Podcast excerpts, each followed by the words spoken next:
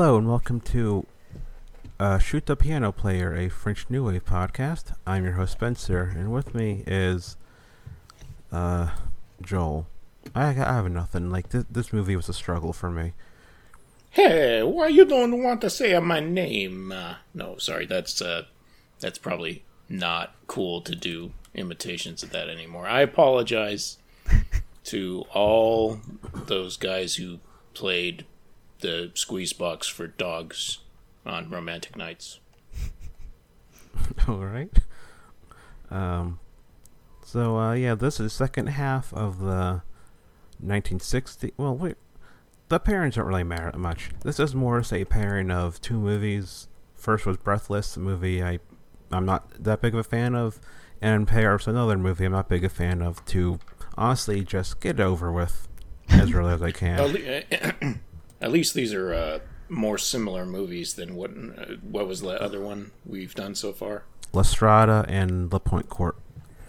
Yeah, that was that was a bit more difficult to uh, other than uh, filmic styles than to compare like story wise and things like that. Yeah, there's more common ground here. But um, returning from our last season is uh, Amanda, aka WMassLiberty. Thanks for having me, guys. No, you're welcome. So when I uh, oh Joel, you can say something. Yeah, I was gonna say if you had to say what video game this movie was most like, what game would you say? L'Avventura. Um, oh gee. Hmm. Maybe Flower. Do you guys remember that one? Yeah, yeah. yeah. Early PS3. That was the quickest one I could think of. Yeah. Motion control. Journey. Journey. That's one. Journey's really good. Yeah. Yeah. Yeah. Yep. Yeah, I can't download games because uh, uh, my old email I deleted is attached to my Sony account, so it's like I have to go through customer service to get that Oh, no. fixed, and I don't really feel like doing Oh. that. I'll reset it for you right now. Oh, great! Can you call Sony and fix that for me? Yep. Okay, perfect. But uh, all right. So first, um, Amanda, uh, how did you first hear uh, about uh, my, um, Michelangelo Antonioni? Honestly, it was kind of like when I was I had like a bunch of books and I was learning about world cinema and I was kind of going through all the must sees and that's how I discovered him and this was probably like early 2000s when I was really starting to get into all of it like Fellini and Kurosawa and Ingmar Bergman and then um Antonioni came up and L'Avventura was discussed quite a bit um and uh, La Notte and uh, Eclipse and uh, Red Desert, and so I just kind of went through all of them, and yeah, and that's how I discovered who he was. Just kind of going through all of the the must sees, if you will, and all the people that were important, um, especially like post like uh, Italian neorealism. Oh, all right. Yeah. I think I have a similar thing. Of like once I started learning about Criterion and more international um, filmmakers, Yeah. like it was just like Antonioni came up, and it was like a fun sounding name. I was like, oh, I gotta see a movie with that guy. That's a that's, a funny that's name. Really funny. That's exactly what I was thinking. it's like I probably thought the name was funny. Yeah. It was just like Yeah. getting through like all the the supposed greats and the important, you know, people to see and their films to see and just having that that checklist and then getting through it all and experiencing them all for the Mhm. first time. Yeah, but um, uh, and but my problem with uh this movie is I watched I, I first saw it like six or seven years ago, and it I did not connect with it, and I barely remembered it. Besides, I just besides just not liking it at all. Yeah. And watching it Mhm. again seven years, six or seven years later, it's like I I like it even less than I did then. There's something about it just irritates me on some level Sure. that I can't quite figure out why like why this gets why it like kind of gets under my skin a little bit, but it's also I find it kind of boring at the same time. Mm, Interesting. Yeah. Because you hate Whitey.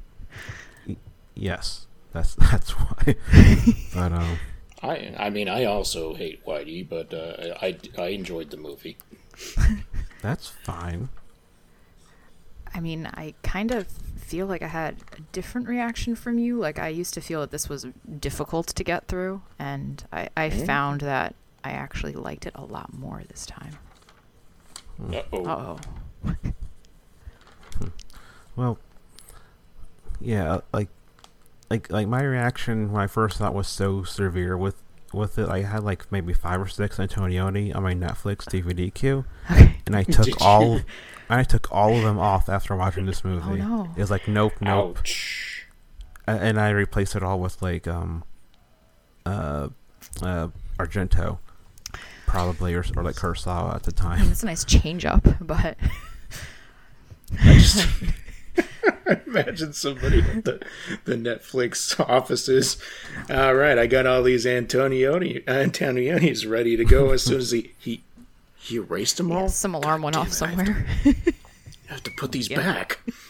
Oh, my whole day was planned. yeah.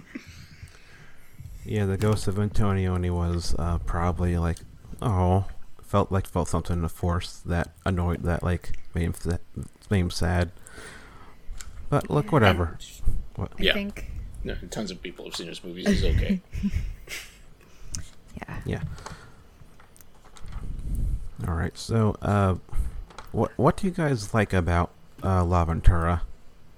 Um, I Go All right, ahead. thank you. Um, I kind of like how it's totally fine and welcoming and doesn't want anything to do with a narrative, and that might be totally what makes it unattractive to some people. Um, but that's something I like about it. Just that open style, that kind of.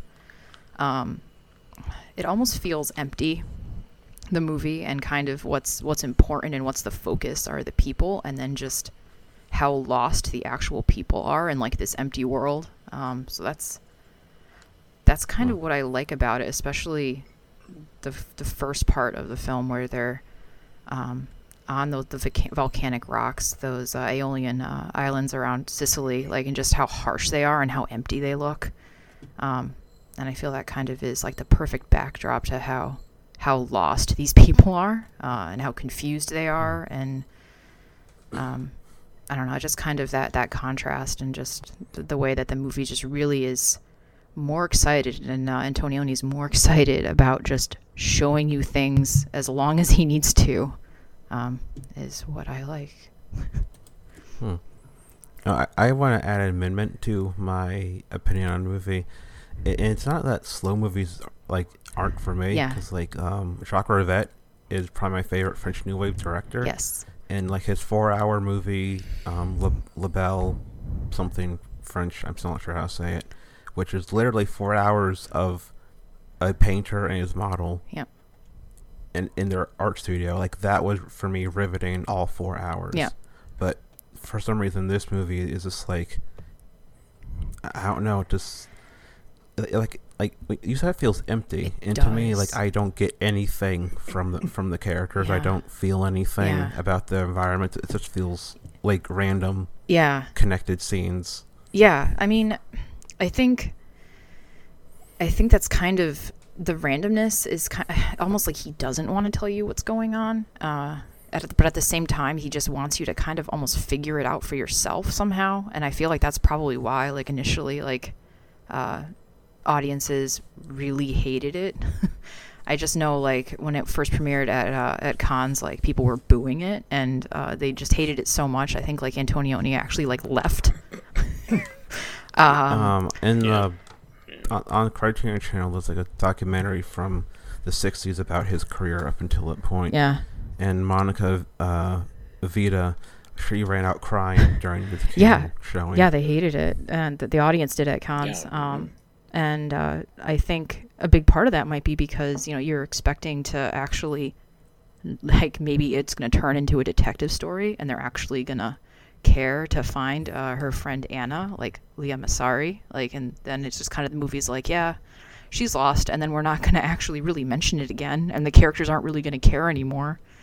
And maybe that was the huge turn off, like thinking that's what it was going to turn into, because it kind of almost feels like an entirely different movie after they actually, um, you know get back from their their little island experience where they lose their friend and you know they're they're back and they're living their lives again. And then they kind of I, I guess you know Sandro and Claudia um, get into a relationship almost like as if Anna never existed.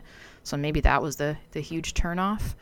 Um, but there's definitely like that emptiness there. And I I feel like it might be a reflection like I said of of the actual characters that are just kind of themselves lost. It almost feels like um, there's just no life really there. I mean, that's just kind of the way I took it watching it, and then you just kind of somewhat see why maybe this the, that, that attachment that uh, Sandro had to Anna was you know just kind of not that important, and I'll just you know gonna start you know another relationship with her friend, and just kind of you know doesn't really seem to care that much if that makes sense.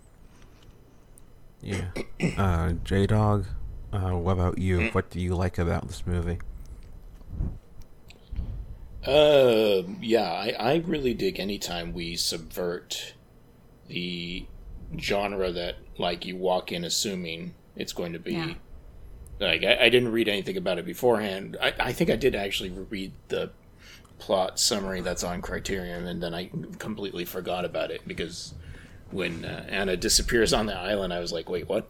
Yeah. so uh, and yeah, I mean, the way everyone is so nonchalant about the situation, like nobody's panicking or anything like that. Uh, I, I didn't think it was going to become a detective story because I think, I mean, this is going to sound like an insult, but I think a detective story would have tried to make it seem more interesting, you know? Like I see what you're saying. Like beginning. maybe the actual, yeah, there would be more involvement too in terms of searching for her.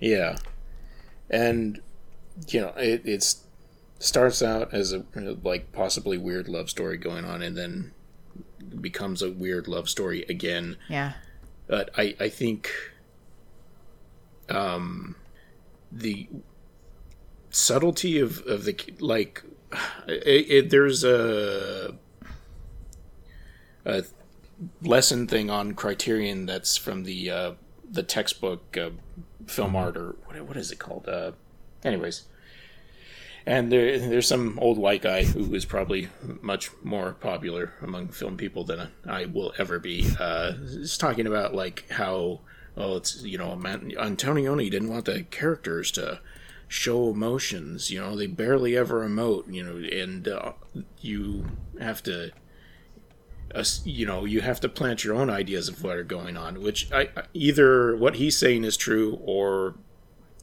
i read so much emotion in their faces even though they weren't yeah. you know they're not doing any sort of like hollywood no. thing and like even subtle actions reading like who, who's emotional and to me it felt like they were just like cracking over and over uh time wise to the point where we get suddenly kind of a weird vertigo thing going yeah. on, except it's they're both uh, what's her name?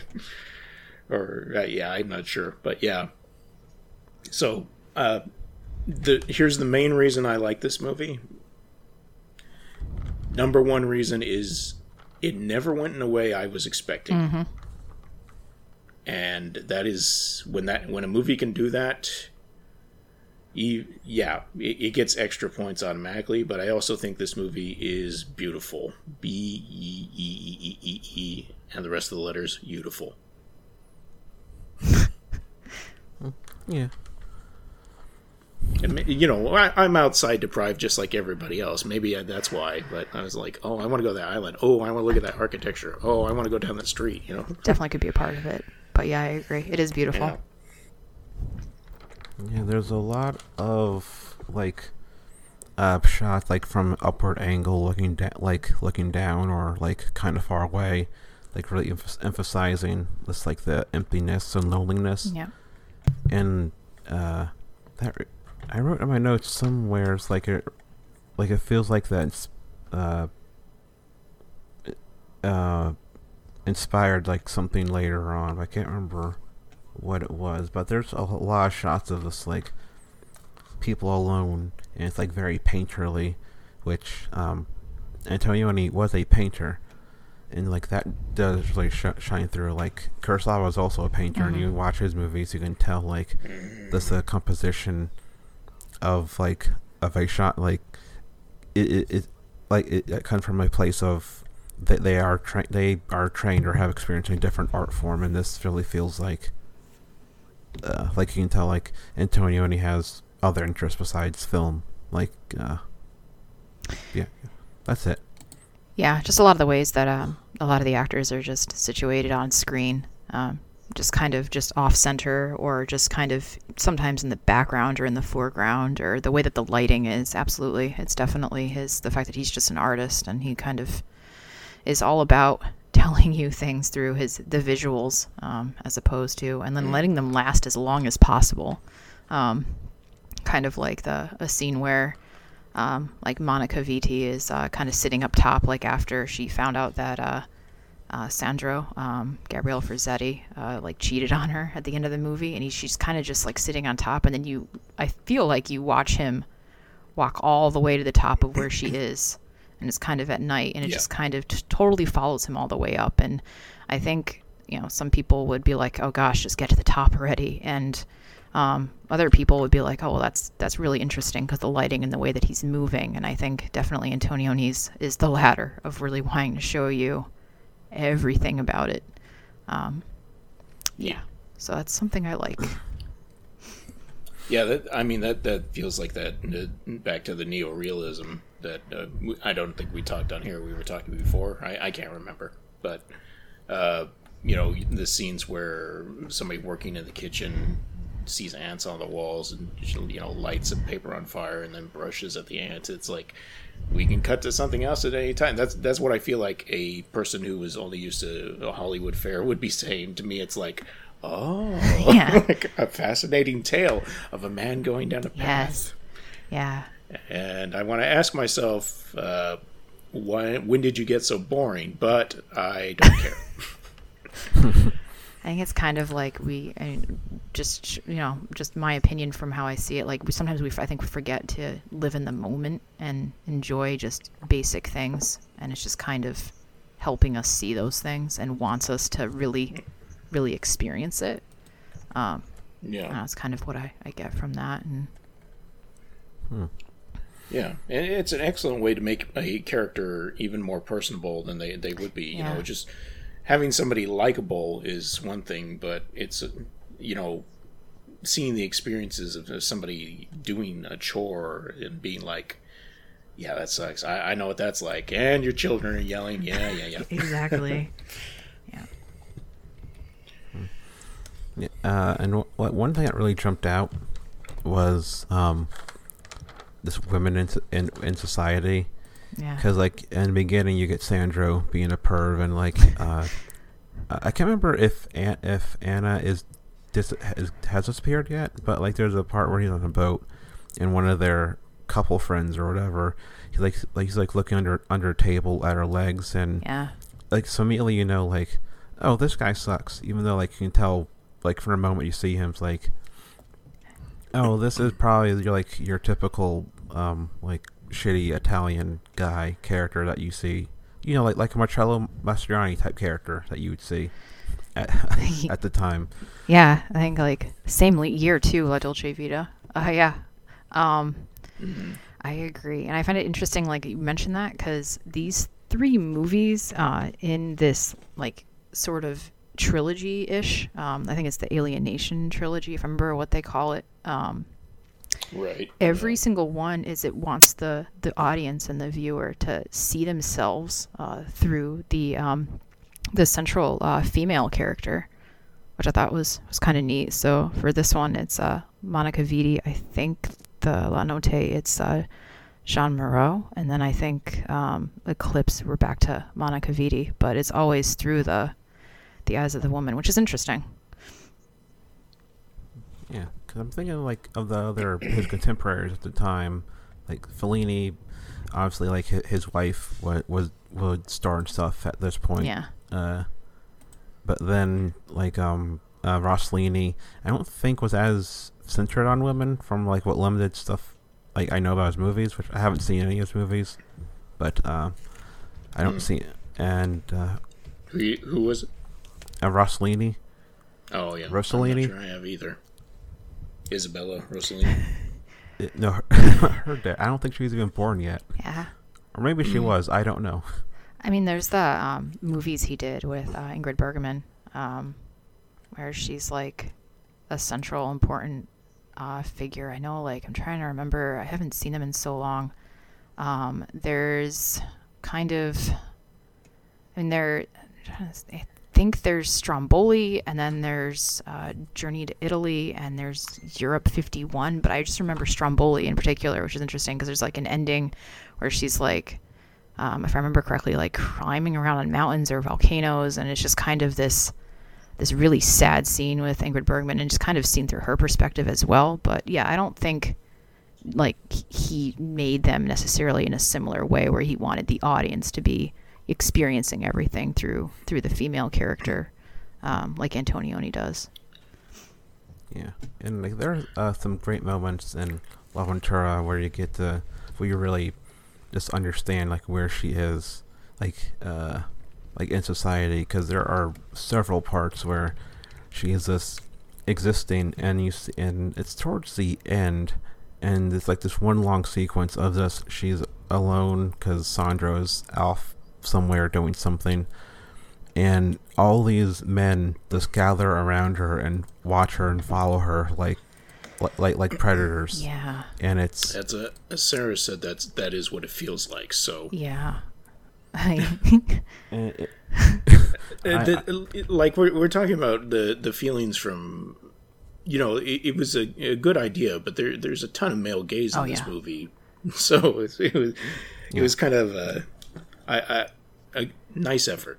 I don't- yeah. I mean I, I I- i mean i'm not a woman so i don't know if if it's i, I assume it's probably like it's that. I mean i haven't experienced it like that with the entire town but um i mean definitely. I mean there's there's some some things i've experienced that are, are similar to that. And it's funny because like i just when i'm watching it i'm also seeing it through just trying to be like okay so i'm antonioni and i'm making this movie and you know i'm dating monica vitti at the time so i think a lot of that too is like just him infatuated with her um, i think they started their relationship at the same year ish when they he initially casted her. This is like I think her first big uh, role. Um, so that definitely probably has really something to do with that, even though it's not her in that particular scene with the whole town um, looking at this this actress slash I think prostitute. Yeah. Yeah. Yeah. But there's a lot of that, and I don't know if that's just also um, him kind of portraying uh, men in uh, like Italy then, um, and that kind of macho, um, you know, kind of way that they uh, just were a little more open and uh, improper about going for what they liked and what they wanted. Um, Mm. but I think it might be a mix of both. Mm. Yeah, I mean, like I said earlier, it's basically like I, th- I feel like him commenting on like, because by this point Marcello was like already a superstar, and Yeah. that was like the Marcello character. That even though I love Marcello in movies, like I imagine he might have been like in, in real life. I I, I kind of s- suspect that, Yeah. and that's just his way of like making fun of that and pointing out like actually this act actually this is not good. We shouldn't like celebrate this, even though Yeah. uh, they are. They, well, they were. I don't know if they still are. Um, yeah. they still are um, I think that like it's kind of a good point too, because just I feel this movie could. It, it- sometimes this movie feels like it could have come out yesterday. Like it's incredibly modern, um, and I think like a lot of a lot of filmmakers are still really influenced by it. Like I recently watched, um, uh, what was it Uncle Boonmee? I don't know if you guys have seen that, and Oh, I love that movie. Yeah. But I can't talk about it because I don't understand like even how to like grasp it. yeah it's just that's yeah that's what makes it i think like so interesting like and i'm not even going to try to pronounce the director pronounce the director's name um it's just not something i can do because i do not understand the language but um that movie like definitely has like feelings of you know antonioni style and i think just kind of wanting you to figure things out and things that are unexplainable, um, but at the same time somewhat relatable. I mean, I feel I can't relate to these characters at all in these movies, but at the same time, I think that feeling of of um, just kind of these empty landscapes, especially right now. That's what I was thinking of when I was watching this, like with uh, just the way uh, it is. I've been going to work this whole time with COVID, and I'm one of only a few people in the office. And just, I don't experience the traffic I used to, and just things kind of feel a little more empty, if that makes sense. Kind of like this movie and the movies in this trilogy. Like, so that's relatable for me, just the way that these landscapes are, and um, just inanimate objects, just not normally the way that they are. Um, but yeah, but I definitely, I think that director who did Uncle Boonmee, I guess I'm not going to say his name. Uh, I, if I remember correctly, I think there was um, he got in that movie something. He did do uh, an homage to uh, Blow Up, if I'm remembering right, um, which Antonioni did. Hmm? Yeah, uh, like, like it, like I didn't even think of Uncle Boonmee. Like that, that movie, like I fully connect with, and that uh, the, the other movie he did, Cem- Cemetery of Splendor, Yeah. like those, I really connect with, and like once when once I get to the the end of those, like, like I just burst into tears, and I don't understand why. Yeah. But those movies just always do that for me. But Yeah. like, yeah, I don't know like why that works, but this quite, but this really doesn't. it just i mean for me i think it was um, just the characters are more relatable um, at least to me and, and uncle boonmee for example versus i can't relate to people that are living like superficial relationships because that's not something i, I want to do and um, that are incredibly well off and a part of, of the very wealthy class and in that part of italy like that's not where i am so that's not at all relatable to me um, and I think just kind of people Yeah. that are close to their family and are experiencing loss, and and you know that's just something that was a little more relatable to me with with what I've experienced, and that might be why for me with Uncle Boonmee, but. Um, I just feel like the characters are just so different, but just the style is the same, and just kind of wanting you to Yeah. to experience it and learn it and, and really feel the surroundings. Yeah. Uh, Joel, have you seen Uncle Boonmee? Negative. No. Uh, I'm really curious what you think of it. Yeah, and actually, same. if you uh, and if if Aaron ever has time, um, to not take care of his baby, you guys could do a, Mm. a cool episode on it because technically it is a fantasy film. Uh, he's busy, man, because he just barely. I just he barely watched the Power Rangers movie today for the first time. I talked about the one from the uh, The 90s? '90s. yeah. Wow. So he's got a big, you know. I'll tell him to put it on the list, though. He- He's got a lot of work to do. yeah, I mean, I mean, if he, if he has free time from the baby, then he, then he should. But He has a baby. yeah, yeah. Uh, Joel, stop. you've met you've met the you've met the baby. I haven't. Come on. That's not true. I haven't met that baby yet. That baby was born during COVID time, so Oh. Huh, I didn't know. Okay. I, I assumed you did. Never mind. I thought that was before COVID times. when the heck was that? it's always it's always been COVID times. Yeah. All right. Um Let's see what else was there. Um what uh, Joel, you mentioned earlier that this movie is both criticizing like like male gaze and like also it is en- engaging in it. So like uh what Yeah. scene what parts or scenes like stuck out to you of like of contradictory of like you have like the scenes of men being creeps but also like uh you know you, you get like the movie indulging that too. I mean, it's an Italian movie. We're gonna have the male gaze. I don't think there's ever Yeah. been an Italian movie. I think I think women tried to make movies in Italy, and when they got to the editing room, all their film had somehow been reshot with women and with skin. Not not all their skin, Some. just most of their skin.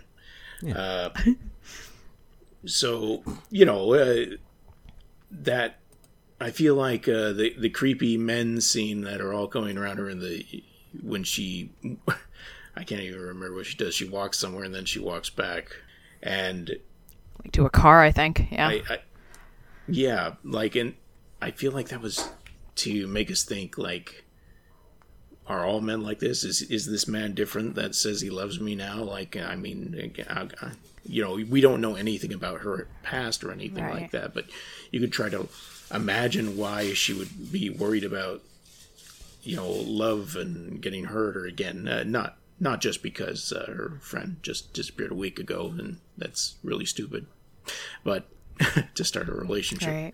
randomly with uh, her possible ex fiance. Oh wait, they're not. Never mind. Anyway, um, but like on the boat scene where we see the women talking to each other, you know, there's there's a whole undressing scene which, despite showing like not even. Not even a side boob or anything like that. Like the kind of the kind of things that PG thirteen movies now are like. Well, it's got to have side, otherwise people won't think it's sexy. I I think it is super sexy from the way it's being shot and stuff like that. And I'm a I'm sorry, I'm a straight man. I and I I feel like we that was you know male gaze watching them Yeah.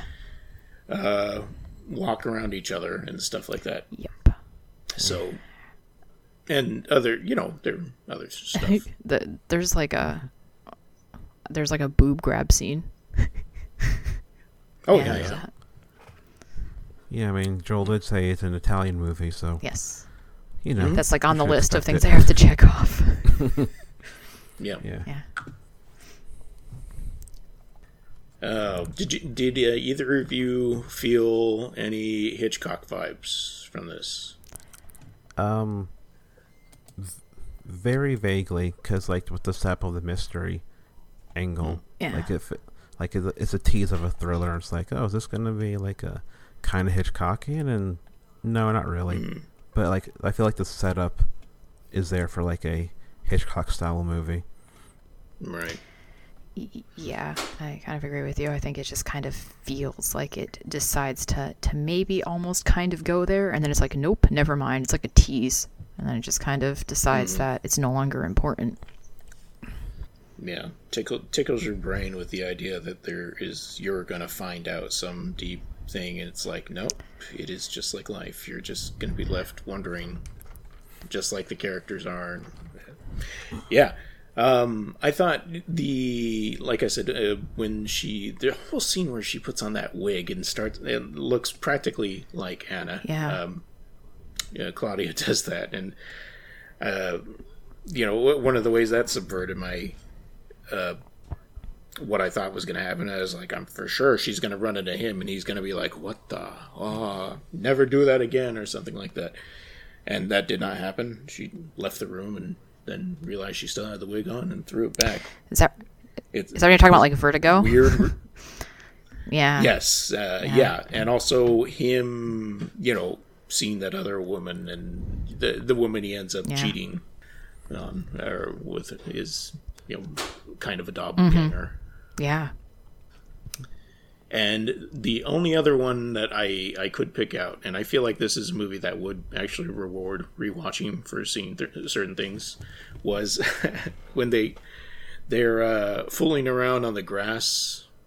Um, the train like goes by right next to them, and I was I just couldn't help but think of you know the train going into the tunnel in uh, what is that North by Northwest? Yes. Uh, yes. Y- yes, to represent you know that thing. Yes. Yeah, that like that's that's a fish scene. hey, Spencer, What? you, you know what I'm talking about? Yeah, yes, I know what you're talking about. Is that the when we Okay. talk about fish or something, or that another Hitchcock? Right. I don't remember. It's been too. It's been a while since I've seen that. Yeah, I gotta watch it. Yeah, but uh, okay. Uh, what do you get? Uh, talked about the structure, but um, something I have in my notes that I was trying to like uh figure out is like uh with after the whole island sequence, do like uh. It, like it feels like there's like it's, it's like Sandro's going on a physical journey to find Anna, but Claudia's and I'm on an emotional journey to try to like deal with like the the like losing her best friend.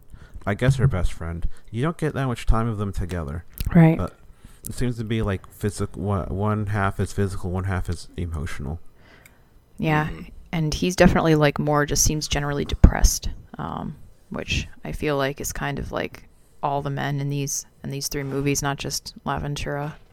Um, but yeah, absolutely. There's also like this weird like almost like they're trying to I mean, I know they do have a re- like a relationship after Anna's gone, but it almost seems like they're always trying to get it and like they're kind of you know, trying to go that far. I don't know if that makes sense. Um, and they're not really able to to get it. I don't know if that's like that that just for me like kind of that emptiness that exists where and then it's just kind of superficial so then he can just you know easily cheat on her with that other woman on the couch. I don't know if that's a part of it, but it just kind of feels like it's this that almost that emptiness with them as well, which is why they're so quickly able to move on from Anna. Yeah. Which, um, do you guys uh, think this is kind of a ghost story in the second half? Because, like, they're, because, like, well, at least Claudia seems haunted just by, like, the memory of dealing with, like, the aftermath of losing her best friend. And it's like, and some just feel like she's haunted, like, li- like literally haunted by the memory, so she can't really pursue a relationship with Sandro. No, I feel I feel like both of them are being haunted that way. You know, not not a literal ghost story, but li- like I was saying, like they're a stray thought in both of their brains. That's a cancer that's slowly growing. You know, it's it's much worse for her than it is for him. but uh, yeah, it it is. Um, I mean that that becomes the suspense in it. If anything, you know, we're not we're never going to find out about Anna. It's like how much longer is it going to take before these two break? Because there's no way this is going to be happily ever after. No. All right. Uh, uh, so we talked about um, um, Monica Vitti's performance. But what do you think of the guy who played Sandro, who name I did not look up? Um, Gabrielle Do you Ferzetti, um, I think. he was good as like a kind of sleazy, um, Italian guy? Gabriel Ferzetti. Yep. Ferzetti. Yes. Yeah, I f- he was in a, a ton of like Uh, 50s and 60s movies. Is Amanda still there? Uh, Looks like she was on mute. No, looks like. Yep, maybe. I can't tell. I can't tell. oh boy. Can you guys hear me okay? My mute's being weird. Hello. How about now? Okay. All right, that was weird. It was Yeah, like we hear you now. freezing on me, and I was trying to like unmute because my furnace got loud. I my apologies. Uh, Um, No. okay. um, yeah, um, I, he was a. I just know he was in a, a ton of uh, like Italian movies. I think in like the 50s and 60s. Um, but I, f- I Oh, feel yeah, like he had a small in- role in Once Upon a Time in the West. Um, mhm. and one of the Bond movies. I can't remember which one. Um, Uh, he's in On Her Majesty's Secret Service. Okay. Um, I don't know. I thought he did a great job playing the Italian guy that uh, kind of is uh, a little the, the the stereotypical macho. I'm gonna get the women I want type of role. um, but yeah, he generally kind of. I mean, I guess is. I just don't really feel like he really was all that concerned with Anna missing like kind of got over her pretty fast. Yeah, he, he definitely got over it fast. Yeah, uh, I mean, so I I can't. Yeah, during the what uh, after the first hour probably when when he's like is trying to track down the person from the newspaper who may have talked to somebody and go to the pharmacy. Like I, I don't feel like it's because he's actually looking for Anna. It's like he needs to distract himself from uh, um, Claudia not not accepting his love. yeah, yeah, that that train seems a little awkward at first. Um, yeah, very stalkerish. Um, but yeah, Um, Ferzetti is in that infamous '82 movie that uh, was funded by like a church or something. It has Ben Gazzara and Mifune and Laurence Olivier. What are you talking about? Uh, Inchon. It has this movie has a crazy history, and it was a huge flop. But uh, uh, it, it's it's a whole Oh, episode on its own. But um, yeah, Adding to my watch list. There we go. I hear it just uh, it's a colossal mess.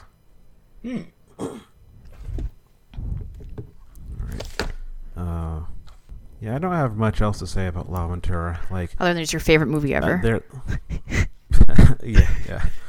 Like it- I, yeah, like- like there are things, there are good things about it. I, I, I, I can under, I can see kind of what he's going for in some ways, but just, I just, just the act of watching it, it took three days to get through it. I mean, you got through it though. So a lot of people do not get get through movies they don't like. So that's that's good. Um, Yeah. but yeah, I kind of I don't know. I I feel like the first time I saw this, it was a struggle for me, and I just had the reverse experience recently. So I don't know. It's just it's that way sometimes in movies. Like sometimes you go back to them and you just dislike them more, or you you find out that you like them more. So I guess it makes it makes it fun. Um, And we have two more, uh, not Visconti, Antonionis coming up. So nice. I wonder how I rea- how I react to those two, the two famous ones, uh, Eclipse and Blow Up. Oh, nice. Did you say biscotti? I said I, Uh, I said Visconti. Yeah, I was thinking biscotti okay. goes really a- good with that- coffee. yeah, I was gonna say that sounds delicious. Yeah, Uh, Visconti is a different person than Antonioni. Yeah. I kind of see and one of the ways I kind of like this on a, a way that I thought you would also, Spencer, is, is the way La Pointe Courte was also a scenery movie. Yeah. And, you know, and La Pointe Courte is not a beautiful scenery movie; it's an interesting scenery Yeah. movie. Whereas this one was like, you know, the island, and then, like I said, the architecture and like hotel rooms even Yeah. like i just couldn't my eyes could not get enough. So i thought for sure but i think you were calmed by that reminds me oh i'm sorry. Uh i was gonna say i think you were calmed by the sea the rocking of the sea and went to sleep because of that. But what it reminded me of is the one part that to me that I was like, oh, I don't know if I've actually ever seen that before, was the shots of the island from the boat where the camera is obviously attached to the boat and rocking. Oh. The, the view is rocking with the Yeah. waves. Yeah. Didn't the lighthouse do that? The I don't remember. the lighthouse is in the one that just came out like last year. Yeah, the the the the uh, don't you like me lobsters lighthouse? That Oh one. yeah, Yeah, I'm pretty sure in the beginning I- I heard some an- boat sh- uh, boat shots like that. I heard an interview with the director, and he said he was uh, directly influenced by L'Avventura for that movie. No, I, Okay. it, it probably does happen in that, and it's probably happened a bunch of times, but uh, it, it really stood out because it's a cl- crystal clear black and white movie, and just the like uh, a, a bunch of the things he chooses to do with the actors, like speaking while their heads turned away from the camera and, then things like that. I feel like this is seeing the camera rock on the boat was something that made people's monocles flip off of their eyes, or, you know. Especially like then, Oh. because so much of what this movie does is kind of new. Um, so yeah, uh, that must have been interesting. Must have really had them booing at cons. Yeah. Yeah, they're always Exactly. doing But uh, one of the signs that like you know they're wealthy early on is they have um, an Italian greyhound, not just a normal greyhound, but the Italian one, Oh, which um, my uh, my girlfriend's mom's friend has one, and basically you have to be like a stay-at-home um, person to take care of it because they are so fragile, and like they can break their bones even more easily compared to um, most dogs. So like seeing just a little Italian greyhound yeah. is like, oh, these people have money. Is that the small little cute Spencer, dog I- that he like says you're dirty, get off of me, animal? Yeah. That one? Okay. Yeah, Yes. Like, that, that made me Ew. laugh because he was like cradling it, and then he woke up and he was like, "Oh no!" like, what? What do you think it was? A beautiful woman? exactly. Probably. Uh, Spencer, in Mm-hmm. in Italy, they call those greyhounds. They call ours American greyhounds. No, it's a I different breed. I just wanted breed. to straighten that out for you. Okay, it's a different breed. I'm pretty sure it's like the fancy rich people greyhound. I don't know. They had me at their yacht, so it's kind of Well, that too, but seeing the seeing the fancy dog was like, ooh, that's interesting. That's pretty cool. I didn't know that. Mm. Uh, yeah. Um. The, in real life, they are very adorable, but you have to be very careful. I'm not usually throwing around dogs, anyways. so I think I'd Yeah. be okay.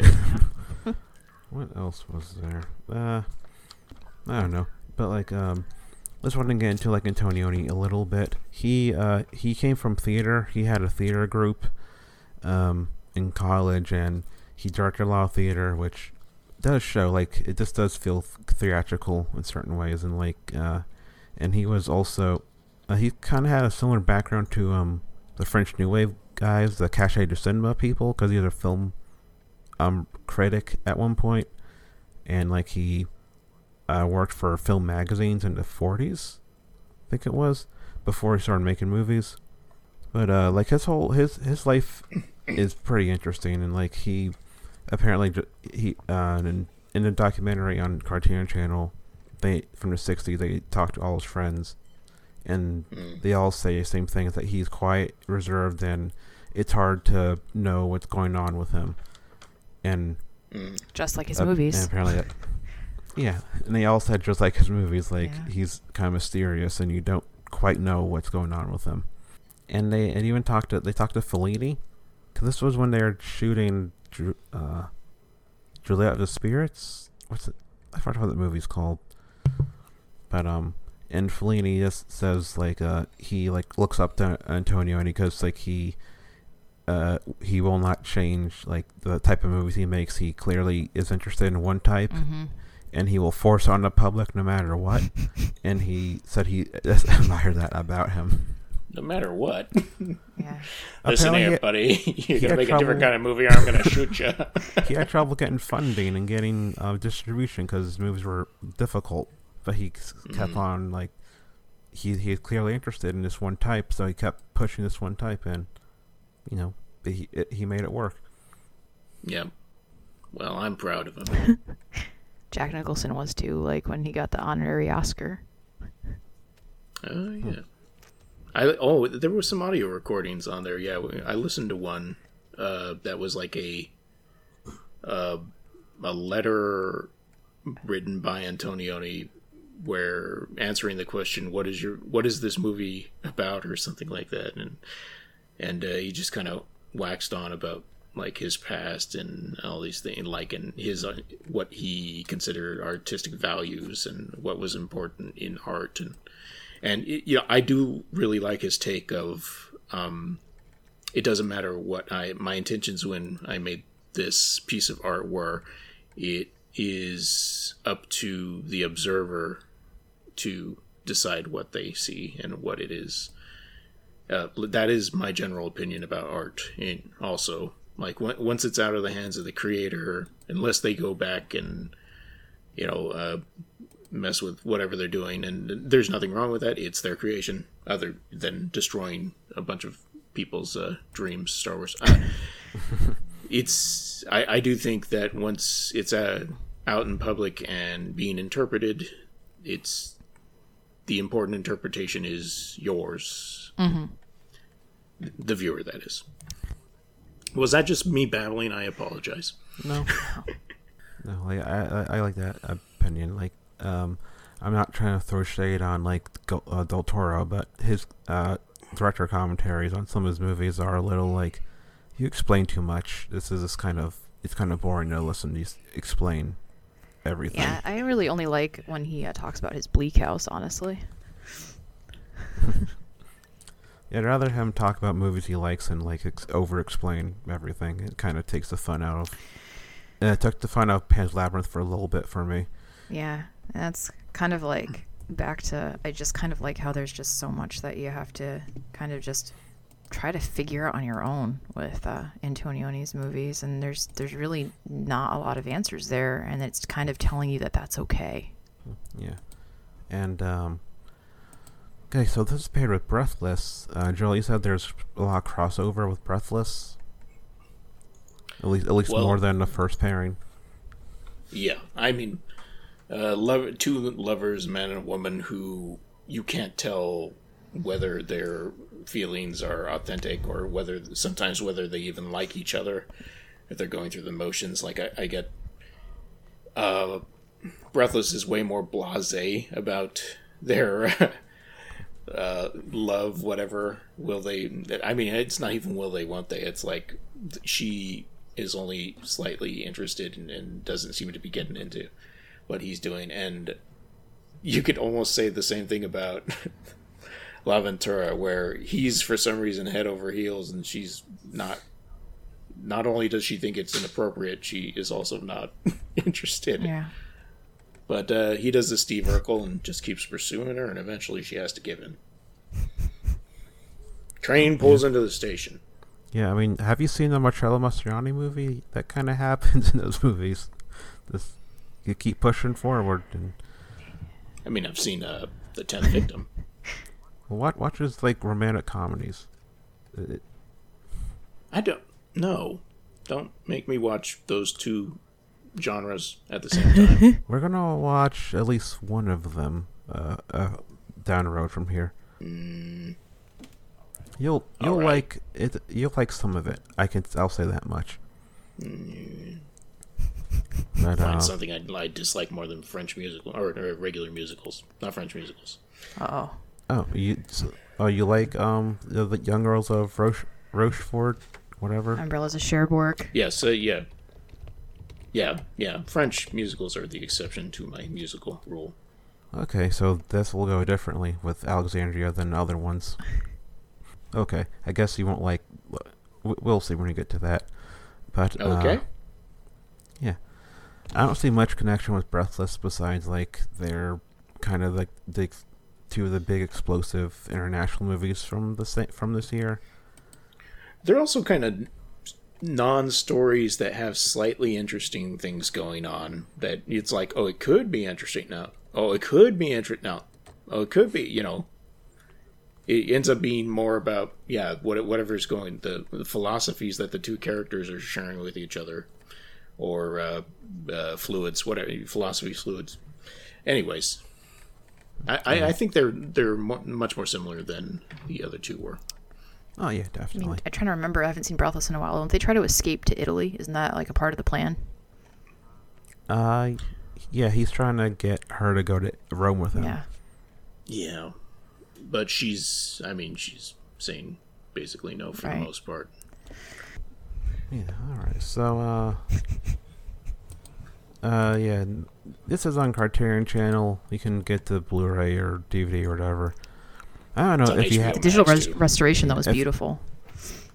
Yes, it's so it good. looks like a brand new movie. Mhm. Yeah, and, uh. I don't know. Like.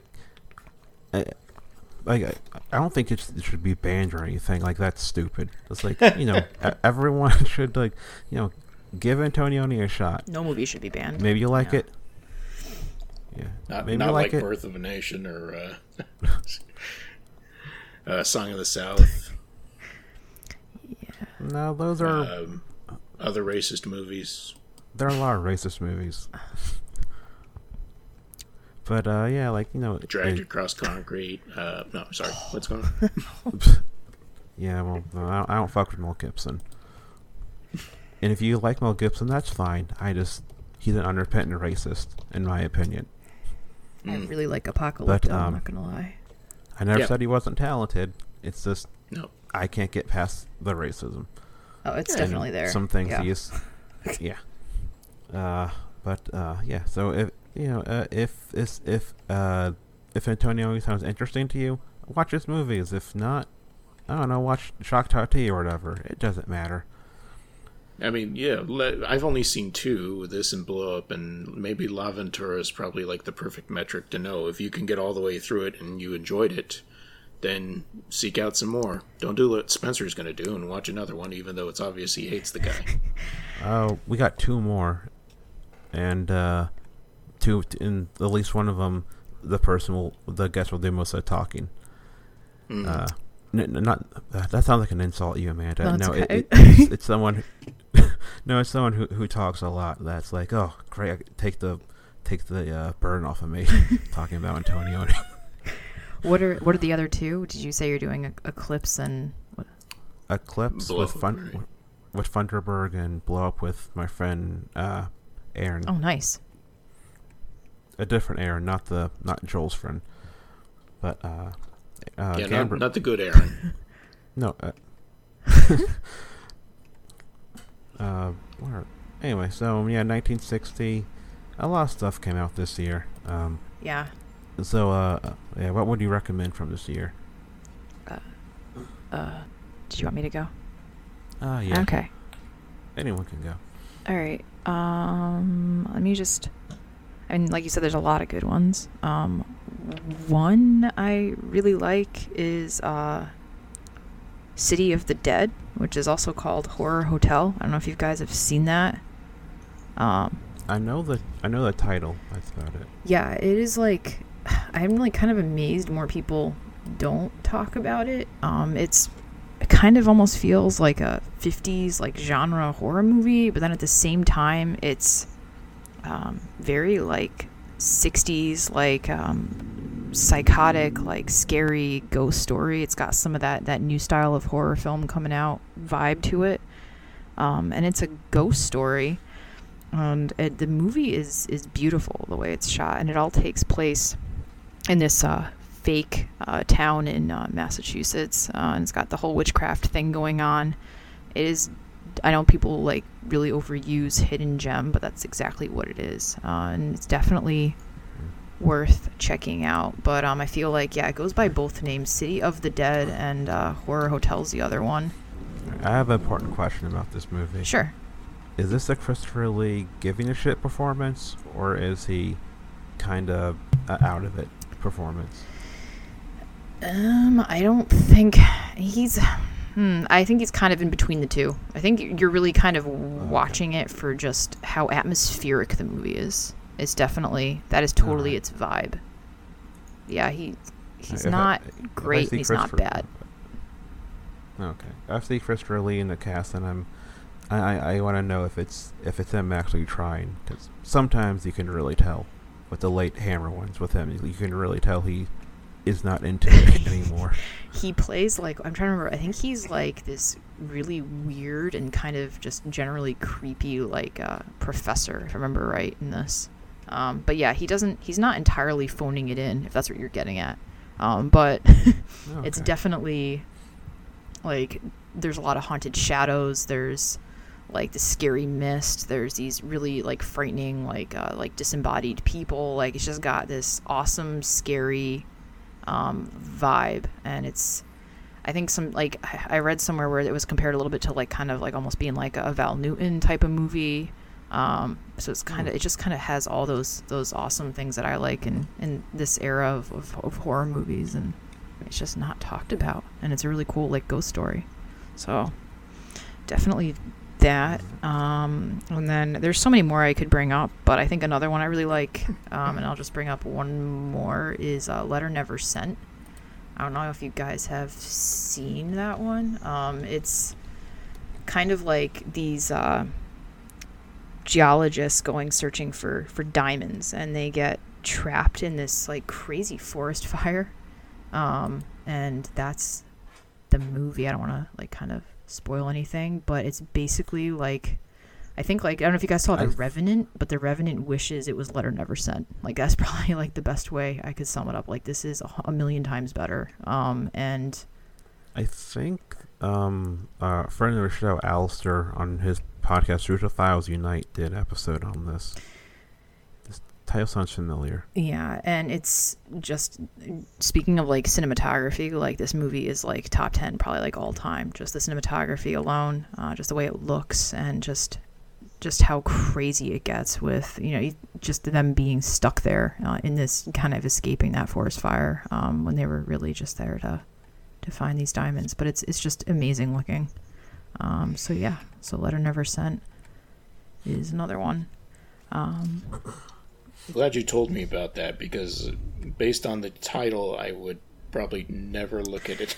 yeah, Like, letter never sent. Hmm, what about that letter? Okay, I'm going. Yeah, I think it's in Siberia, if I'm remembering right. Um, and uh, but uh, yeah, it's not about people not sending a letter in a mailbox. Oh, okay. I think it's the same director that did the Cranes Are Flying, um, Kalatozov. Yeah, I, I do think Alistair at least has seen this movie. At least talked about it with me at some point. Yeah. Mm. But uh, there's so many more, but I'll leave it with those two. All right. Uh, I went through a bunch on the Breathless episode, so instead I will recommend a book from the next from '61, but it is probably being written or at least uh, sent to a publisher at this point, so it counts. Uh, uh, slash, it doesn't matter. But the novel Jagua Nana by Cyprian uh, uh, Ekwensi, he's one of the um, key figures in the Nigerian literature movement in the 50s that started with um, uh, Amos Tutuola. But uh, Cyprian Ekwensi, uh, he's not as talked about as um, Chinua Achebe, but he should be. He's just as good. Where he um, um, Ekwensi focused on like urban life and in colonial and post-colonial Nigeria, and Jagua Nana is um, the story of a prostitute and kind of her life, and I think it's Lagos, uh, uh, pretty much. But um, if you can find it, uh, get it. But uh, yeah, uh, uh, yeah, he, he's just a, a really good, um, a great writer from from this time that I don't think it's enough love Hmm. as his contemporaries get. But he definitely should be. Uh, his stuff should be read more often. And also, his books are his novels are pretty short, so it's not like reading like War and Peace. Like I think it's uh, Drago and Nana is maybe two hundred pages Hmm. at the most. Like it's it's a pretty short read. Some of us like War and Peace. No, I'm just kidding. I know. Uh, is that it, or did you have a different book? No, that's it. Just, just Drago and Nana, uh, Cyprian Ekwensi. Okay. Uh, I wanted to mention that I was saying before I hadn't seen a, a Roberto Rossellini movie. I think. hmm Uh, totally not true. I've seen Paisan, but more important than that, I've seen The Machine That Kills Bad People uh, for Please Don't Send Me in Outer Space. So uh, that's that's an episode where we talked about it, and uh, I, I my co-hosts were slightly confused, and I was totally amused. All right. Uh, but that that's not from 1960. So yeah, just like you, I've basically named everything that isn't super famous that I've seen, except for a couple that I wasn't as uh, hot for. So uh, let me mention those because I got nothing else. Um, so Elmer Gantry, 1960, came out here. Stars Burt Lancaster and, Jean Simmons the person that uh, that Kiss person stole the name of after he cut off her head. Um, it's it's a really good drama. Um, he uh, Burt Lancaster plays this charlatan, like alcoholic, who runs scams until he runs into a woman at like a revival thing and he convinces her that he's a, a actually a pious man, and they uh, end up together. But later in the movie, you know, like a, his past comes back to bite him in the the rear, and it's I just uh, I remember being very solid and completely easily to watch, like through one sitting. You're not going to get bored or anything like that. And I remember both Jean Simmons and Burt Lancaster being very good in it.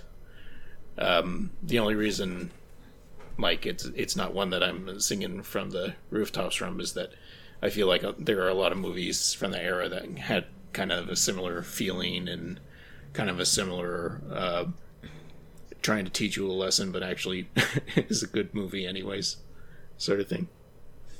But uh, right. Elmer Elmer Gantry's worth your time if you got looking for some- something to do. Okay. And, And, I didn't mention the other one oh sure. What do you want? Um, I have it's a it's is I haven't seen it, but uh, the Unforgiven, the Audrey Hepburn movie. People know Audrey Hepburn is my favorite actress.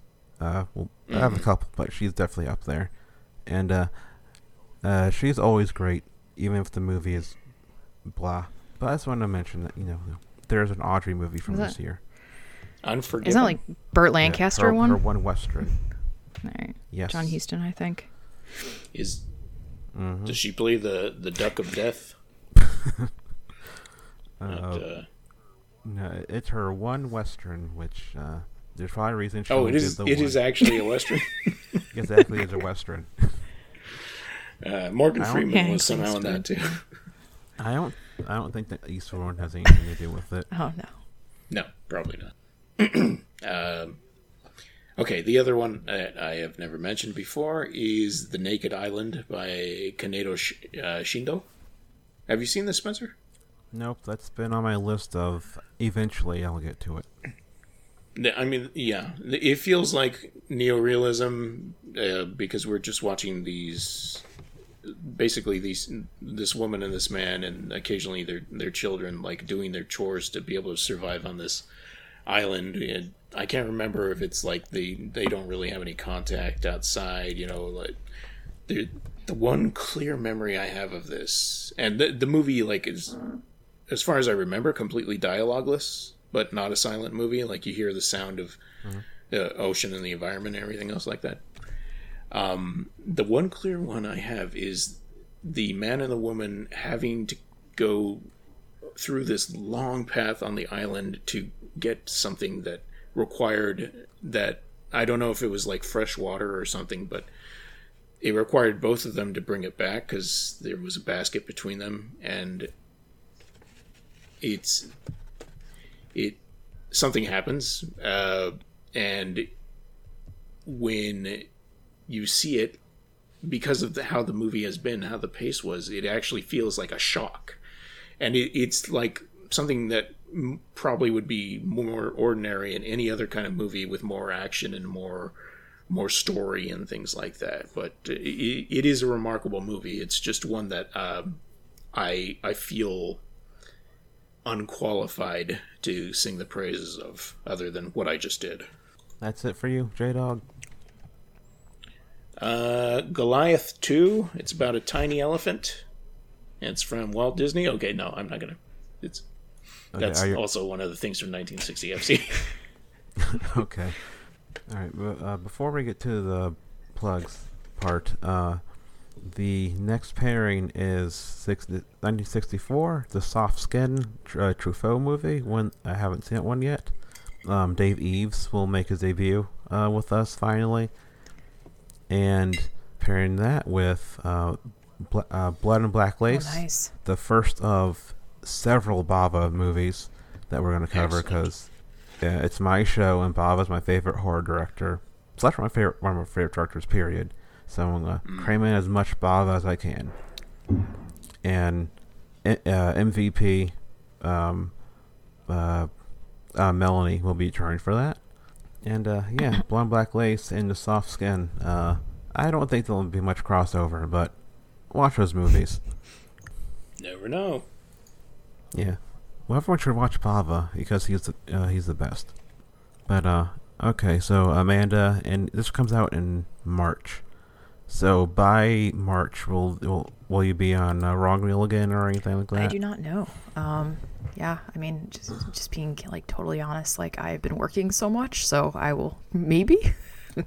um, but yeah, I currently have no, um, nothing really new to plug at this time, other than, um, I am on Twitter and WMassLiberty, and uh, happy that Alright. the the politics are pretty much done. Um, at this point, even though not, not everybody feels that way. And then uh um the COVIDs will be over soon. So that, but mostly movies. Oh, all right. And uh, J Dog, um, this comes out in March. The Vampire podcast. That stats of that. We we should be starting recording by then. Uh, again, yeah, because I've got the I have edited all the dialogue on episode three. I just have been too busy with work to uh, finish just putting on the music, and I think uh, a little bit of stuff in between, like the the end, ending part. So by now, yeah, we should be hopefully in the uh, next series. By the way, Okay. did you get the your the package we sent for Christmas yet? Nope. Spencer, yes. did you hear what I say? Yeah, I, I didn't get a package from you yet. Oh, okay. I couldn't hear if you responded. Oh no, the, yeah, mail's been slow. I'm getting like, I, today I got a Christmas card from my friend. She sent like three weeks ago, and she lives one town over. Oh God. So yeah, it's Just like Okay.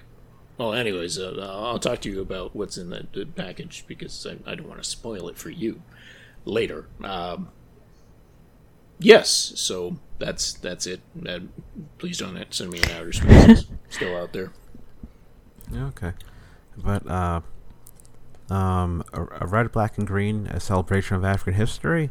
We'll have something up by then. The Madagascar research uh, is going not too smoothly because uh, it turns out when you research history of Madagascar, it gets complicated because uh, uh, a bunch of different white men had different opinions of uh, the origins. No so way. I'm having trouble deciphering that.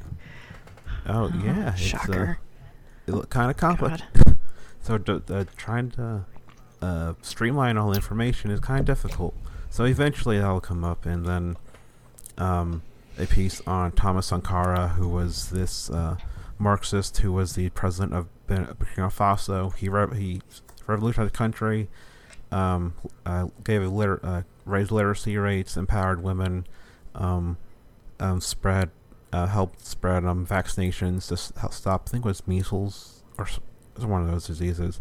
Anyway, then he was assassinated with help from the U.S. government uh, because he wanted nothing to do with the West and Europe. Hmm. So, oh. yeah, he, he's a real fascinating guy. Real com- co- uh, some contradict some contradictory things, but he did good things for his country. So I'll have a piece on him that uh, will hopefully um, uh, uh, hopefully I can write about his legacy and how complicated and this interesting he was. Nice. But uh, yeah, and uh, besides that, I'll might be on some other podcasts, but I don't know by now. Yeah. I hear you. Uh, all Hey, right, hey, that's it. nobody, nobody ever invites me on podcasts. If somebody wants to invite me to a podcast, JDT Movies on Twitter. Awesome. Oh, uh, my my thing is I I, I ask people directly. And I don't want to ask. You can ask anybody. for him. that's- Okay. I don't mind know what? asking for you. Like, hey. he loves. Uh, yeah, I, I'm into it. If yeah, I, it's not that not that I need the attention or anything like that. I just uh, it's it's fun to about talk. musicals. Oh yeah, I'll talk about musicals. It'll it'll all be you know curse words. But I mean, I'd, yeah, that'd be an awesome talk. podcast, actually.